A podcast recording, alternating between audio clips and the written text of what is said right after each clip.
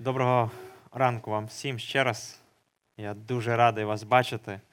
Ви знаєте, десь по окремості я бачив всіх вас, десь там з кимось зустрічався, навіть з кимось трошки більше часу проводив. Але мені дуже приємно, коли ми можемо ну, всі разом гуртом так зібратися, хоча ми так поділили зібрання церкви на дві половинки, але це все рівно вже краще, ніж ніж то ти сам вдома сидиш і сумуєш, дивишся той екран, але не відчуваєш тої близькості, яка є, коли ти разом з кимось, навіть коли ти просто поруч, не обов'язково про щось говорити. Тому дуже радий вас бачити. Ми продовжуємо нашу серію проповідей, яку е, ми почали декілька тижнів тому. Називається вона доволі специфічно малі, милі гріхи, які є в нашому житті, до яких ми звикаємо. Навіть ми настільки звикаємо, що навіть не думаємо, що це може бути гріх. Навіть більше того, ми шукаємо, як їх оправдати. Інколи ми навіть їх оправдуємо самим писанням, як про той гріх, який ми сьогодні будемо говорити, такий маленький. Ми навіть логічно можемо їх пояснити. Ось. Але насправді це є гріх, гріх, який відводить нас від Бога, який руйнує наші стосунки з Богом і стосунки так само з людьми. Сьогодні є такий малий гріх невдячність. А, ну, Я би краще свою проповідь сформулював на вдячності. Якби я хотів би вас закликати до вдячності. Ось. І вже ви будете розуміти на контрасті, що таке невдячність. Перед тим, як я буду проповідувати, я би хотів помолитись до Бога, тому що я вірю, що той, хто змінює нас, це є Дух Святий. Той, хто нас змінює. Не проповідник, не якась там людина, чи якась гучна фраза чи ідея, а все-таки Бог, який працює через різні обставини.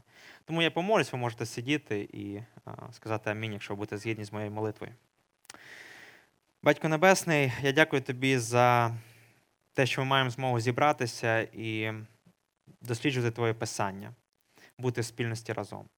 Я прошу, щоб ти підготував кожне серце, яке сьогодні слухає це слово, яке, можливо, потім в записі буде слухати його, щоб воно було готове прийняти те, що ти хочеш сказати. Як пісні ми співали, ти веди і направляй нас, Господи, своїм духом. Допоможи прийняти те, що ти хочеш сказати, і дай сміливості це втілити в своєму житті. Амінь. Я не знаю, як вас в дитинстві вчили вдячності.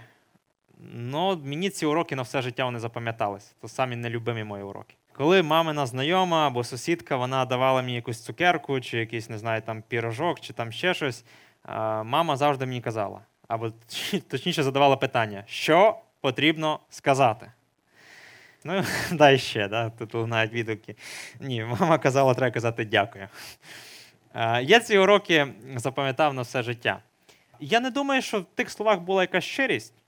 Насправді, ну, казали сказати дякую. Ну, кажу дякую. Для мене тоді, що дякую, що дай ще що там ще щось. Для мене воно, в принципі, на рівні би було. Я не знаю, як вас вчили вдячність. Я не знаю, коли ви усвідомили, що таке взагалі вдячність і як її треба висловлювати. Я, напевно, усвідомлення таке прийшло до мене десь після 20 років. Я зрозумів, що таке вдячність і що таке бути по-справжньому вдячною людиною. Але в будь-якому випадку, коли ми сьогодні будемо говорити про вдячність, я би хотів, щоб ви розуміли, що це не питання етикету. Сказати добрий день, сказати, будь ласка, дякую. Це щось значно більше. І ми сьогодні будемо читати вірші з Біблії, які нам відкриють глибину, що таке вдячність або невдячність. І як воно може показати насправді, хто ми такі, в що ми віримо і кому поклоняємось, коли ми говоримо дякую або не говоримо.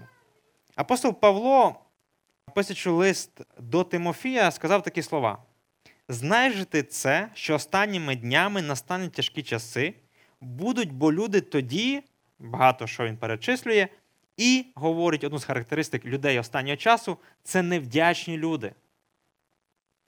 Чим ближче ми до приходу Христа, тим більше буде невдячних людей в нашому житті і взагалі у всьому світі.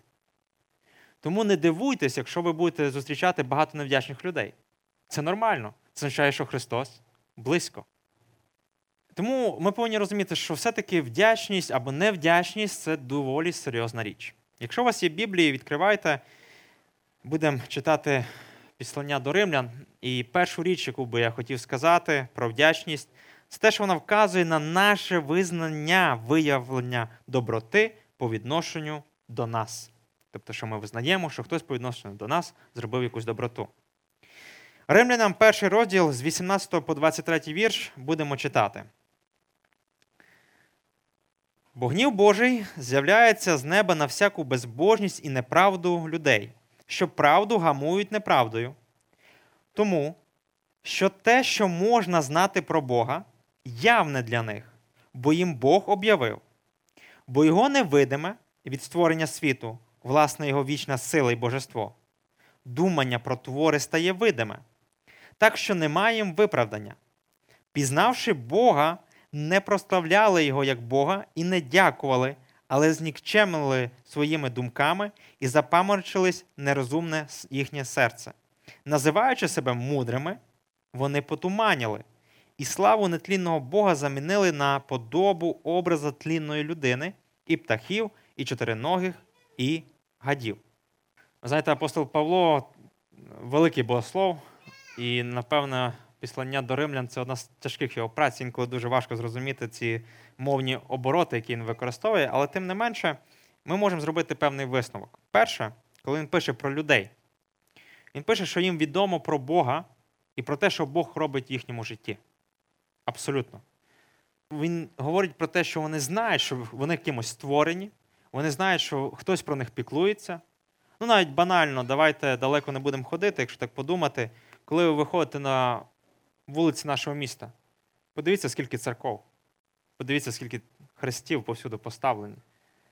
Бог якось робить постійно ті ситуації, що ми чули про нього, і що ми могли задуматись, а що що це таке? Можливо, щось не так, можливо, щось щось є, що треба дослідити. Тобто він говорить, що ці люди вони знали про Бога і вони знали, що Бог робить в їхньому житті.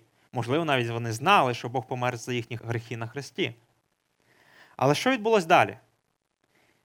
Вони почали підмінювати певні поняття. Вони почали замінювати правду на неправду і не дякували Богові за те, що він робив в їхньому житті.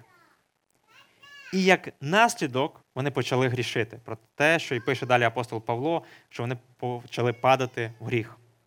Ви знаєте, це означає, що проблема людського роду не в тому, що їм бракує знань про Бога, що вони щось не знають про Бога, що їм щось невідомо.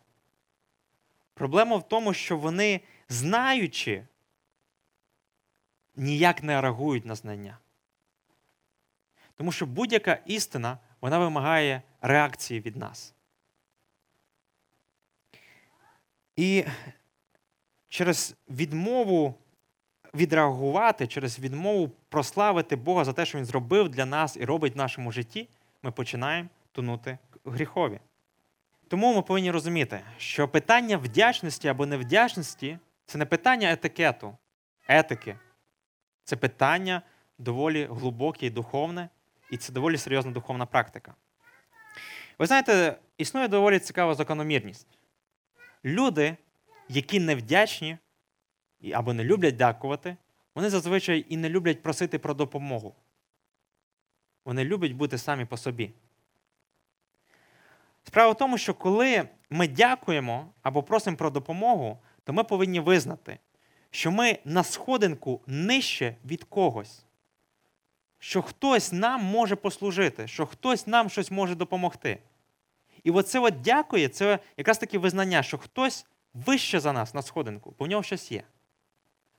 А це вже зазіхає на нашу систему цінностей, а це означає, що я вже не такий хороший, не такий сильний або не такий спроможний. Тому кожна наша вдячність, вона показує, що хтось має більше, ніж ми, і він може нам послужити. Ми повинні розуміти, що корінь невдячності полягає в тому, що людина вона ставить в центрі свого життя себе або свою систему цінностей, тому вона не може подякувати. Як і пише апостол Павло, що славу нетлінного Бога замінили. Вони щось міняють, місце Бога міняють на щось інше. Що це може бути? Наприклад, звичайно, ніхто не говорить, що я в центрі свого життя або там ще щось. Але кожна людина має якісь свої принципи. Для когось дуже важливо. Наприклад, я не хочу нікому нічого бути винним. От є люди, вони так живуть. От я не хочу нікому не бути нічого винним. Це для мене саме головний принцип в житті це моя цінність, іншими словами. І таким людям дуже важко подякувати. Тому що якщо вони скажуть дякую, то їм доведеться визнати про те, що потенційно може бути такий момент, коли їм доведеться віддячити якимось чином, щось зробити навзаєм, а вони цього не хочуть. Інколи в моєму житті буває така ситуація, що я хочу пригостити когось кавою, А він відмовляється від цього, каже, ні, ні, мені не треба. Думаю, ну, ну це ж ну, нічого критичного такого нема. Ну він починає відмовлятись. Чому? Тому що він боїться потенційної можливості, що якось йому треба буде віддячити, можливо, ще там щось зробити, а він не хоче бути в боргові. Він краще мені поставить каву, ніж прийме цей подарунок. Хтось живе по принципу Я не хочу, щоб хтось бачив мої потреби або недоліки. Хтось будує в своєму житті таку репутацію сильної настільки людини, щоб ніхто не подумав, що вона якась слабка, що вона має в чомусь потреби. І тому він краще, знаєте, буде помирати в останньому одязі, аніж попросить про допомогу, аніж скаже, допоможіть мені. Чому? Бо для нього головне це його система цінностей. Я не хочу, щоб хтось бачив мої недоліки, якісь мої потреби. Є ще момент. Хтось живе за принципом, я не хочу, щоб заради мене хтось напрягався. Я не хочу, щоб я приносив комусь якусь тяжкість. Хтось мені жертвував по відношенню до мене. І таким людям так само складно приймати допомогу і складно дякувати, тому що якщо вони скажуть дякую, то вони мають визнати внутрішньо, що хтось їм послужив. І знаєте, цих принципів можна проводити багато, тому що скільки людей, стільки тих і принципів і систем цінностей. Ключове що? Що для нас є щось важливіше, ніж Бог. І коли апостол Павло пише про цих людей, він каже, вони знають, що вони роблять. Ну, ми ж бачимо, що Бог робить по відношенню до нас. Але вони не реагують. Чому? Бо для них є щось цінніше, ніж Бог. Тому, коли ми говоримо про вдячність, і те, що я хочу сказати, саме головне, це те, що корінь невдячності це гріх, який полягає в тому, що ми в центрі нашого життя є ми або наша якась система цінностей, якесь ключове правило, яке для нас важливо, принцип життєвий. Декілька питань я хочу залишити вам для самоаналізу, щоб ви потім таке домашнє завдання подумали, коли будете сидіти вдома наодинці з Біблією. Або, можливо, за кавою ви сядете і на обіді поспілкуєтесь. Перше, це чому буває важко дякувати? От Чому для вас особисто буває важко дякувати? Можете собі записати це в блокнот або в телефон. І друге питання: чому мені може бути важко приймати якусь допомогу від сторонньої людини? Подумайте над цими питаннями. Наступне, що я хочу сказати, це те, що вдячність це наш вибір бути задоволеним тим, що нам дано. Ви знаєте, невдячні люди це постійно незадоволені люди. От Їм постійно все не так. От Не так, як вони хочуть. Вони постійно готові претензії пред'являти. Якщо у вас є Біблія, відкривайте Филип'ян, післання до Филип'ян, четвертий розділ. З 11 вірша будемо читати, подумаємо над тим, що сказав апостол Павло. Не за настатком кажу, бо навчився я бути задоволеним із того, що маю. Умію я й бути у покоренні, умію бути в достатку. Я привчився до всього й усім, начищатися й голод терпіти, мати достаток і бути недостачі. Я все можу в тім, хто мене підкріпляє в Ісусі Христі. Я не пам'ятаю, де я це почув, чи де я прочитав, можливо, це, але така ідея точно з зовнішньої сторони десь прийшла до мене, що як тільки ми народжуємось, або як тільки ми проходимо цей світ, то ми відразу не задоволені. Як тільки ми виходимо з лона мами, то ми починаємо плакати. Ми відразу не задоволені, що порушився наш комфорт, що ми вийшли з комфортних умов у цей світ. І, в принципі, так і потім і живемо подеколи по життю. Апостол Павло каже: я все можу в тім, хто мене підкріпляє в Ісусі Христі. Ви знаєте, дуже часто я цю бачу цитату в Фейсбуці, в Інстаграмі, собі віруючи, постять, репостять і так мотивується для того, щоб робити якісь перемоги в житті, досягати якоїсь кращої роботи, реалізації якогось проєкту там, чи ще щось. Але якщо поглянемо на контекст, чому апостол Павло це сказав? То він це сказав в контексті того, що він навчився бути задоволеним тим, що він має. Іншими словами, я маю заробітну платню, до прикладу, 20 тисяч гривень. Я радий. Я маю заробітну платню 5 тисяч гривень. Я радий. Я маю заробітну платню 1000 гривень. Я радий. Я задоволений. Тому що для мене саме головне, що я з Богом залишаюся. Але коли ми говоримо про невдячних людей, вони постійно незадоволені і вони постійно готові пред'являти претензії. До прикладу, Цей проповідник не так проповідує, як я хочу.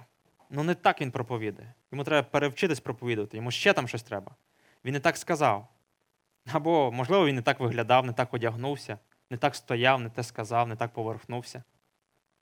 Інколи ми проявляємо претензії, не знаю, там, можливо, до служителя чи до пастора, що не так ти мені послужив. Якби ти мені послужив годинку часу, а я хотів, щоб ти мені три години часу служив. Якщо людина одружена, то, можливо, вона може проявляти претензії до чоловіка чи до дружини, що ти не така або ти не такий, ти не те робиш. Я би хотіла, щоб ти це робила. Постійно якісь претензії. Якщо є діти, можливо, до дітей інколи претензії, що чому ви такі невиховані? Чому? Ну, як так? Чому ви так неслухняні, рухаєтесь, постійно щось робите і так далі. Цей список можна продовжувати. Ну, знаєте, що саме цікаве? Що інколи ми претензії пред'являємо навіть по відношенню до самого Бога. Ми кажемо, Боже, чому ти не даєш мені відповіді? Я ж тебе так прошу дати мені те, те, те, а ти мені цього не даєш. Можна йти ще далі. Інколи ми Біблію перестаємо читати. Знаєте чому? Тому що кажемо, нудна, скучна, там нічого цікавого, там я не знаходжу відповідь на свої питання. Іншими словами, виявляємо Богу претензію. Ну, щось не то. Поміняй щось. Коли ми постійно висловлюємо претензії, то ми, як віруючі, по суті, говоримо, що Бога недостатньо, щоб нас задовільнити. От коли ми постійно жалуємось на наше життя, що робота не та, друзі не те, сім'я не та, церква не та, служитель не то, ще там щось не то, то ми говоримо, що Бога недостатньо для мого життя. Знаєте, от є серія айфонів, є там iPhone Plus, то інколи нам треба Христос Плюс. Знаєте? От є Христос, а до, до Христа дайте плюс. Що це? Дайте банківський рахунок, ну хоча б 100 тисяч доларів. Ну, Тоді вже якось можна жити. А ще до цього банківського рахунка, ну хоча б ну, триповерховий будинок, ну ну вистачить, я ще й служити буду, обіцяю. А а ще до цього плюс дайте мені, не знаю, там хорошу сім'ю, можливо, або ще там ще, ще, ще, ще. Інколи ми так і живемо. Нам недостатньо самого Христа. І ми кажемо, ну, з себе нічого, ну от банківський рахунок ще. Пам'ятаєте, ізраїльський народ? Він сильно злився, що вони покинули ту єгипетські землі і кажуть, так їсти нема що, там було їсти, а тут нема що їсти. Бог дає їм їжу. Каже, ну, якби беріть, скільки вам треба. От скільки треба, стільки беріть, задовільняйтесь і все. Просто не беріть більше, ніж вам потрібно. Ну, Здавалось би, логічно. Є тільки один момент. Вони почали брати стільки, скільки їм не потрібно. Потім воно все портилось, і потім ту вже історію ви знаєте. Дуже часто нам якраз таки щось потрібно, окрім Христа. Ми можемо скаржитись на ситуацію, зосередитись на всьому, чого нам бракує, відчувати себе жертвою і звинувачити інших у своїх нещастях. Насправді, от невдячні люди, вони незадоволені люди. Вони на все жаліються, всі винуваті навколо мене. От, Оці всі люди просто щось такі мішають мені бути хорошим. Або ми можемо бути вдячними за те, що відбувається в нашому житті, цінувати добро, яке є нашим, і шукати уроки, які ми можемо вивести із обставин, в яких ми перебуваємо. І насправді, яка різниця, чи ми в триповерховому будинку живемо, чи в однокімнатній квартирі, якщо ми є з Богом? В суті своїй вони нічого не міняють, тому що фінальний результат ми будемо на небесах з Богом. І це саме ключове, що може відбутися. Звичайно, в нашому житті відбуваються якісь негативні обставини, складні обставини, які змушують нас хвилюватися, можливо, навіть плакати.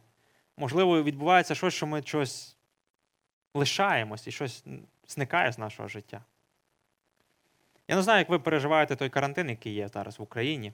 Я згадую, що на початках того карантина мені було доволі складно. Ну, знаєте, то так все закрито, ти нікуди не виходиш, якось там особо люди не хочуть виходити, тому що всі якісь такі налякані. Кав'ярні закриті, там кінотеатри закриті, все закрито. Думаєш, як там, щоб поробити.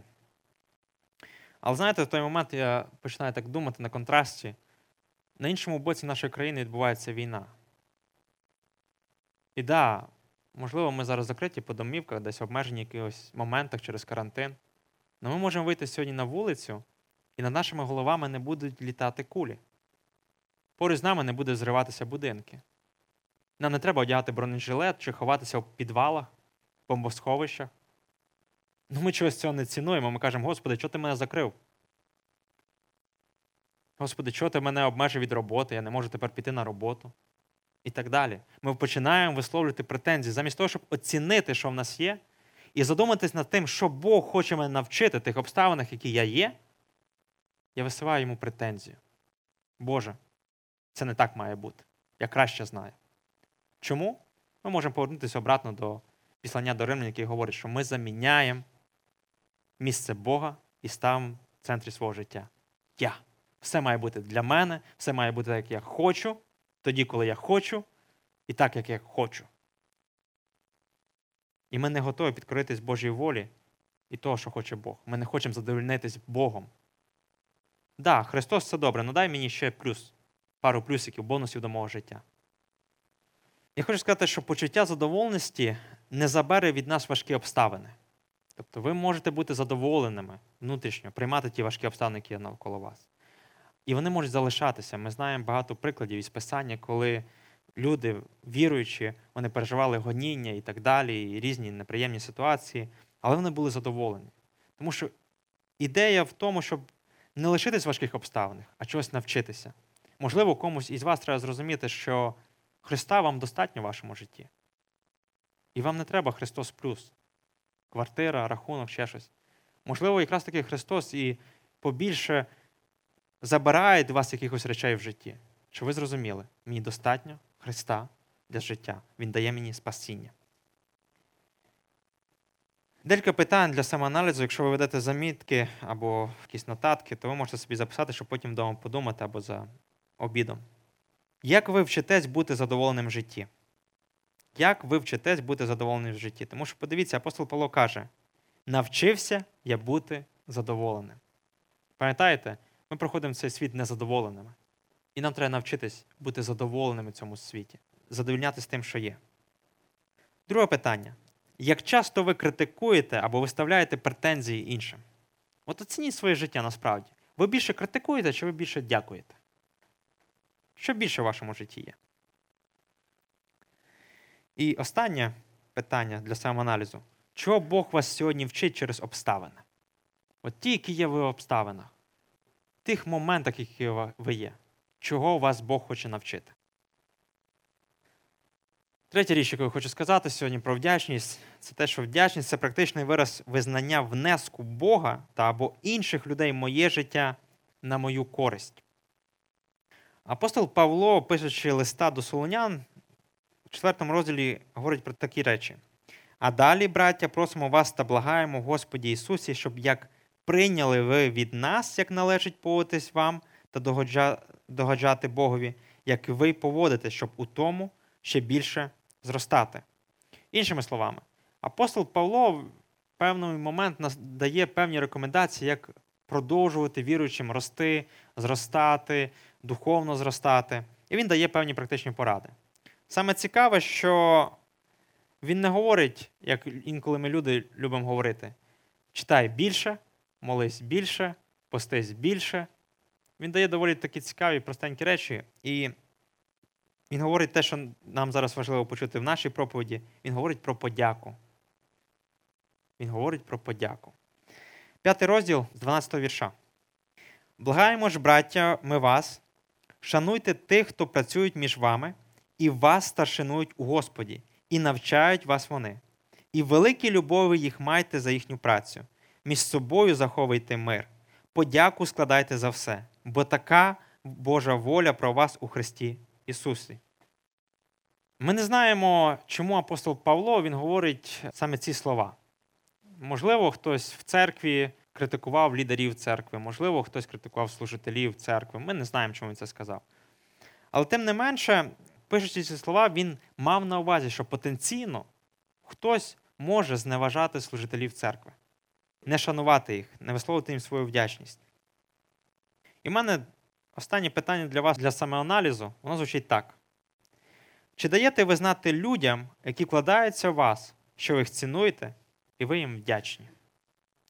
Чи даєте ви знати людям, які вкладаються в вас, що ви їх цінуєте, і ви їм вдячні? Ви знаєте, дуже часто ми любимо говорити, що я вдячний, отам щиро вдячний в душі. От десь там глибоко-глибоко в душі, і я нікому про це не скажу. І нікому не скажу, і ніяк не виявлю це. Я згадую момент свого навчання, тому що я навчався в різних богословських закладах, і в одному з таких мене вчили, що не можна служителям казати дякую. Не можна, тому що вся слава належить тільки Богові, і якщо ти скажеш своєму наставнику чи служителю, пастору дякую, то ти тоді ніби поклонишся якомусь ідолу. А мене, як проповідника, вчили, що якщо до тебе підійшли і сказали дякую, то ти обов'язково маєш сказати слава Богу, інакше ти е, відбереш е, славу від Бога і наженеш на себе різні там е, нюанси. Я пам'ятаю, як одного разу я своїми одногрупниками, які так само були переконані, що не можна дякувати пасторам, служителям, наставникам духовним. Вони казали, що це не можна. Ми з ними дискутували, а потім ввечері ми пішли на піцу в піцерію.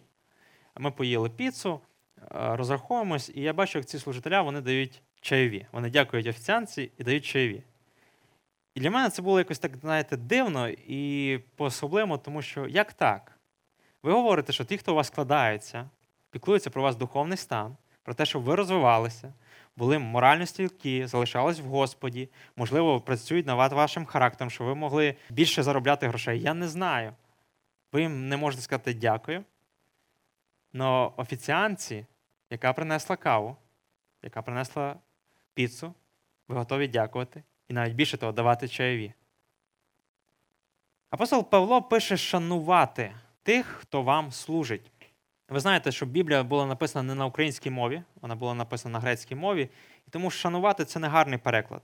Воно більш точно буде перекладатися як знай їх. Іншими словами, визнайте своїх наставників, визнайте, що вони вам служать. Визнайте, що це мій пастор, це мій наставник, це мій служитель, який мені служить. Дрібна річ, але інколи ми про це забуваємо. Я інколи люблю, ну це так, я не жартую, це насправді з ними так справді говорю з нашими пасторами. Я кажу, доброго дня, пасторе В'ячеславе, доброго дня, пасторе Олександре. Ну інколи жартую з ними так про ці речі.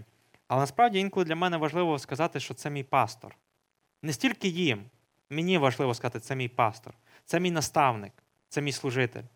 Тому що я, як людина, спроможний це забути і подумати, що та що тут такого? Апостол Павло наступне говорить: великій любові їх майте.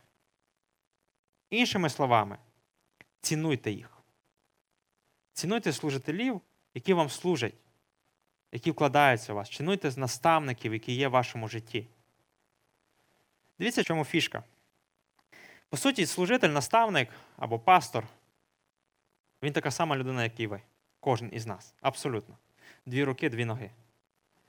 Йому так само хочеться інколи спати, як і вам хочеться інколи спати. Йому так само необхідно ходити на роботу для того, щоб заробити певні якісь гроші в своєму житті. Якщо він одружений, йому необхідно провести час з сім'єю. Бо якщо він не проведе час з сім'єю, то ви лишитесь пастора або служителя. Йому так само треба буде багато речей зробити. Але в тому самому періоді часу, який він витрачає, енергії і як він розподіляє свій день, він знаходить час для вас, щоб побути з вами, поспілкуватися з вами, помолити з вами, можливо, розібратися в якісь складні моменти вашого життя. Але знаєте, що чим цікавіша ця історія? Тим, що в його житті, скоріш за все, ви не одні. Є ще як мінімум один або дві людини, може і більше. Наскільки ви цінуєте роботу вашого наставника, який є в вашому житті? Чи знаєте, скільки ви коштуєте вашому наставнику? Я маю на увазі нервових клітин в першу чергу. Тому що, ви знаєте, нервові клітини вони обмежені, і після 20 років вони вже більше не утворюються, вони тільки можуть зникати. От скільки нервових клітин ви інколи коштуєте вашим наставникам?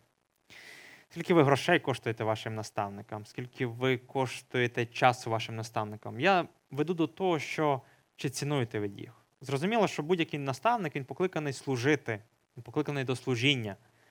Він робить це не тому, що він заробляє щось, а тому, що він реалізовує те, до чого його покликав Бог. Ну чи ви цінуєте тих, хто вас наставляє, хто вас веде, чи ви визнаєте їх, їхню роботу? Якщо ми подивимось і повернемось до післання до римлян, дивіться, в чому річ. Люди, знаючи, що робить Бог в їхньому житті, знаючи, що Він помер за їхні гріхи, що Він готовий змінити їхнє життя, дати їм вічне життя, знаючи це все, вони відмовляються йому дякувати. І через це починаються в них якісь певні проблеми, вони ще більше тонуть в гріхах. Так само інколи з людьми. Ми знаємо, що люди роблять служителя по відношенню до нас. Ми знаємо, скільки вони часу витрачають, скільки ще чогось. Дуже часто, замість того, щоб сказати дякую, буває таке, що ми висунемо претензію. А чому лише одна година ти зі мною провів? Я ж хотів три. Чому ти це зробив, а не це зробив? Ой, ти так якось дивно проповідуєш, або так дивно наставляєш. Давай я тебе ще научу. І це важливо для нас розуміти. Тому що коли ми говоримо про вдячність, нам треба бути вчитись вдячності і по відношенню до Бога, і по відношенню до людей. Я сьогодні говорю тільки про вдячність до служителів, але ви розумієте, є ще батьки, є ще друзі, інші люди. Але сьогодні я вирішив говорити про служителів, як тих, кому нам вартує вдячність, бути вдячним. Я думаю, що багато церков взагалі в загальному втрачають служителів через те, що інколи служителям банально не дякують. Звичайно, я знаю, що дуже багато людей хвилюються, що вони там будуть дякувати служителю, і він ще, як то мені завжди вчили і говорили, возгордиться і буде таким гордим. Я знаю, звичайно, є конфесії, деномінації, де того служителя так піднімають вже на п'єдестал, що дійсно він стає як Бог. Ну, знаєте, я знаю іншу крайність, там, де служителю взагалі нічого не говорять. І він таке, типу, чи щось робить, чи щось не робить. Ну, я не знаю. Тому я думаю, що ці дві крайності вони неправильні. Необхідно знайти гарну серединку і дійсно біблійно підходити до питань наставництва. І апостол Павло не дарма каже: знайте ваших наставників і цінуйте їхню працю. Як ми можемо виявляти вдячність по відношенню до наставників? Перше, це молитися за нього. Молитись за вашого наставника, який є в вашому житті. Молитись і дякувати за нього. Якщо ви читаєте е, післання апостола Павла, ви можете помітити, що він постійно говорить: Я дякую за таких то людей Богові, я привожу собі на пам'ять, і я вдячний за вашу віру і так далі. Тобто багато разів він дякує. Моліться за те, щоб Бог оберігав їх від гріхів, тому що, знову ж таки, він людина. Він може так само помилятись і падати в гріх. Моліться за це. І благословляйте його в молитвах, просіть, щоб Бог його благословив чимось, грошима, можливо, часом, і успішністю, і багато чим. Зробіть обід вдячності для наставника. Знаєте, не ховайте ту вдячність там десь глибоко в душі, як мені часто говорять, та я глибоко в душі вдячний. Ну, то я радий. Зробіть обід вдячності, де вам, де на тому обіді ви не будете вже говорити про свої якісь проблеми там, чи ще щось, чи не буде він наставляти, а там, де ви скажете дякую, і може це буде кава, чи тістечко, чи ще щось. Третє, давайте наставнику чайові.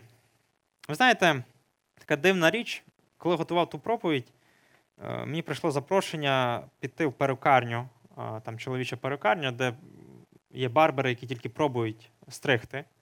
І сказали, що давай ти побудеш безкоштовно, ми тебе підстражемо. Це самий дивний досвід в моєму житті, тому що дві з половиною години довелося сидіти на стільчику, тому що у Барбара тряслись руки, декілька разів впали ножниці. Ну, Я пережив цей момент, але ну, він більше хвилювався, ніж я. І коли воно закінчилось, я в нього запитую: ну, скільки я винен? Він каже: ну, не скільки, ти нічого не винен. Але якщо ти хочеш, ти можеш залишити чайові. Ну, я йому залишив в чайові половину від того, скільки б я заплатив барбару, який має досвід. Ідея в чому? Що дуже часто ми готові давати чайові нашим барбарам, дуже часто ми готові давати чайові офіціанці в кафе. Та будь-кому ми готові, знаєте, так, показати, що ми щедрі люди. А чи готові ми збирати і давати чайові нашим наставникам? Чи ми готові лише сконцентруватись на тому, що ну, якби Бог їм віддасть? Звичайно, це не означає, що ми зобов'язані давати якісь гроші наставники чи ще щось, тому що вони працюють, тому що їх покликав Бог. Але для прикладу, якщо ми візьмемо просто консультацію психолога, хоча я не знаю, яку консультацію може дати психолог, то одна година психолога коштує 500 гривень. Я не знаю, що він може порекомендувати, єдине, що він може посидіти, послухати і, і піти. Ніхто не говорить про зарплатню, але чи готові ви дійсно посвятити себе, не знаю, там рік-два роки, щоб збирати чайові для свого наставника і віддячити йому. Ви знаєте, ці чайові не потрібні стільки йому, скільки потрібні нам. і нашому серці. Цей обід вдячності не стільки йому потрібен, скільки нам потрібен, щоб ми вчилися вдячності. Ну і четверте, вже на вас розсуд, ви можете думати, як бути вдячними тим людям, які вам служать і які вкладаються у вас. Наступне, коли ми говоримо про вдячність і говоримо про вдячність до Бога, він говорить, що подяку складайте за все, бо така Божа воля про вас у Христі Ісусі. Розумієте, коли ми дякуємо, ми виконуємо Божу волю. От Якщо ви коли-небудь задавались питанням, як виконати Божу волю, то відповідь проста: будьте вдячними по відношенню до Бога і до людей. Один проповідник колись сказав, що якщо все, що я буду говорити за життя, це слова вдячності, то цього достатньо. Більше нічого не потрібно. Якщо ви пам'ятаєте, у нас є така річ, як вечеря Господня в церкві, яку ми звершуємо постійно. Ви знаєте, на латині, на грецькій вона називається Євхаристія. Знаєте, що це слово означає? Ні? Означає подяка. Ми, коли звершуємо ту Господню вечерю, ми дякуємо Христу за те, що Він помер за нас на Христі. За те, що наші гріхи вони омиті, за те, що ми прощені. І це дуже гарне слово, яке показує дійсно, що ми робимо. Бо тільки завдяки йому ми маємо життя і маємо надію на вічне життя, яке будемо разом з ним мати. Знаєте, в цьому вірші найскладніше оце слово одне таке за все. Інколи легко дякувати за те, що Бог до нас приємне щось робить. А от коли насправді у нас складні обставини, коли насправді, можливо, є рахунок, який треба сплатити, а грошей нема. І в такому становищі так важко сказати, Боже, дякую тобі. Але коли ми читаємо Біблію і коли ми читаємо про задоволення життя, ми повинні зрозуміти, які б не були обставини в нашому житті. Якщо ми з Богом, то цього достатньо. Я розумію, що людські бажання і людське серце завжди хоче Христа плюс. Ну, завжди хоче, щоб було Христос, а ще, не знаю, там гарне тіло, гарна машина, гарна квартира. Але давайте тоді визнаємо по-справжньому. Нам потрібен Христос чи те, що інше плюс, що ми сказали. Можливо, ви сьогодні обмежені чимось для того, щоб ви зрозуміли, Христа для вас має бути достатньо. Тому що це єдине, що вам необхідно. Як ми можемо виявляти вдячність по відношенню до Бога? Тому що по відношенню до людей ми проговорили, як по відношенню до Бога? Співати. Ми можемо співати до Бога, і так ми будемо проявляти йому вдячність. Грою на музичних інструментах. Ну, я розумію, що не всім, можливо, дано грати на всіх музичних інструментах, але тим не менше, один способів у молитві, молячись і прославляючи нашого Бога. Жертвуючи гроші. Так само, коли ви жертвуєте гроші, ви тим самим проявляєте вдячність по відношенню до Бога. Хвалою і прославленням, засвідченням про Ісуса, святим і чистим життям. Тоді, коли ви живете дійсно справжнім життям, так само ви виявляєте вдячність по відношенню до Бога. Спробуйте, прийшовши сьогодні додому, сівши за, за обід, поспілкуватись про тему вдячності або невдячності, поспілкуватись про ті питання, які я вам дав. Обдумайте їх. І оцініть своє життя, наскільки ви вдячні або невдячні. Можливо, у вашому житті домінує якийсь принцип життєвий, по типу я не хочу бути нікому нічого винен, або ще якийсь принцип. Можливо, в центрі вашого життя не Бог стоїть, а ви або ваша якась система цінностей. Можливо, ви потребуєте покаяння. Можливо, ви потребуєте того, щоб сказати, Боже, прости, що в центрі мого життя стою я, який хоче завжди виглядати гарним і сильним. Я не знаю. Я вірю, що Бог він завжди готовий простити і дати надію, змінити наше життя і зробити залежне від себе. Тому будьте вдячні по відношенню до людей і по відношенню до Бога. Я сьогодні трішки привідкрив, як можна бути вдячним по відношенню до служителів. Так Бог повів. в, наш, в нашому житті є ще батьки, в нашому житті ще є інші люди, які так само у нас складаються. Тому це вже на ваше домашнє опрацювання. Подумайте, яким можна бути вдячними. Хай Бог вас благословить. Давайте ми зараз зразу запрактикуємо вдячність Богові, це будемо молитись до нього і співати. Я помолюсь, подякую Богові, а потім ми будемо співати ще одну пісню. Батько Небесний, я дякую тобі за те, що ти піклуєшся про нас. Я дякую тобі за те, що ти помер за нас на Христі, і ми маємо життя вічне. Тебе, батьку, достатньо на цій землі, щоб бути задоволеним. Навчи нас цьому. Навчи задовольнятися тільки тобою і навчи бути вдячним тобі і по відношенню до інших людей, які кладаються в нас, які формують наше життя. Дякую тобі за, за все, батько. Будемо тобі далі прославляти в піснях. Амінь.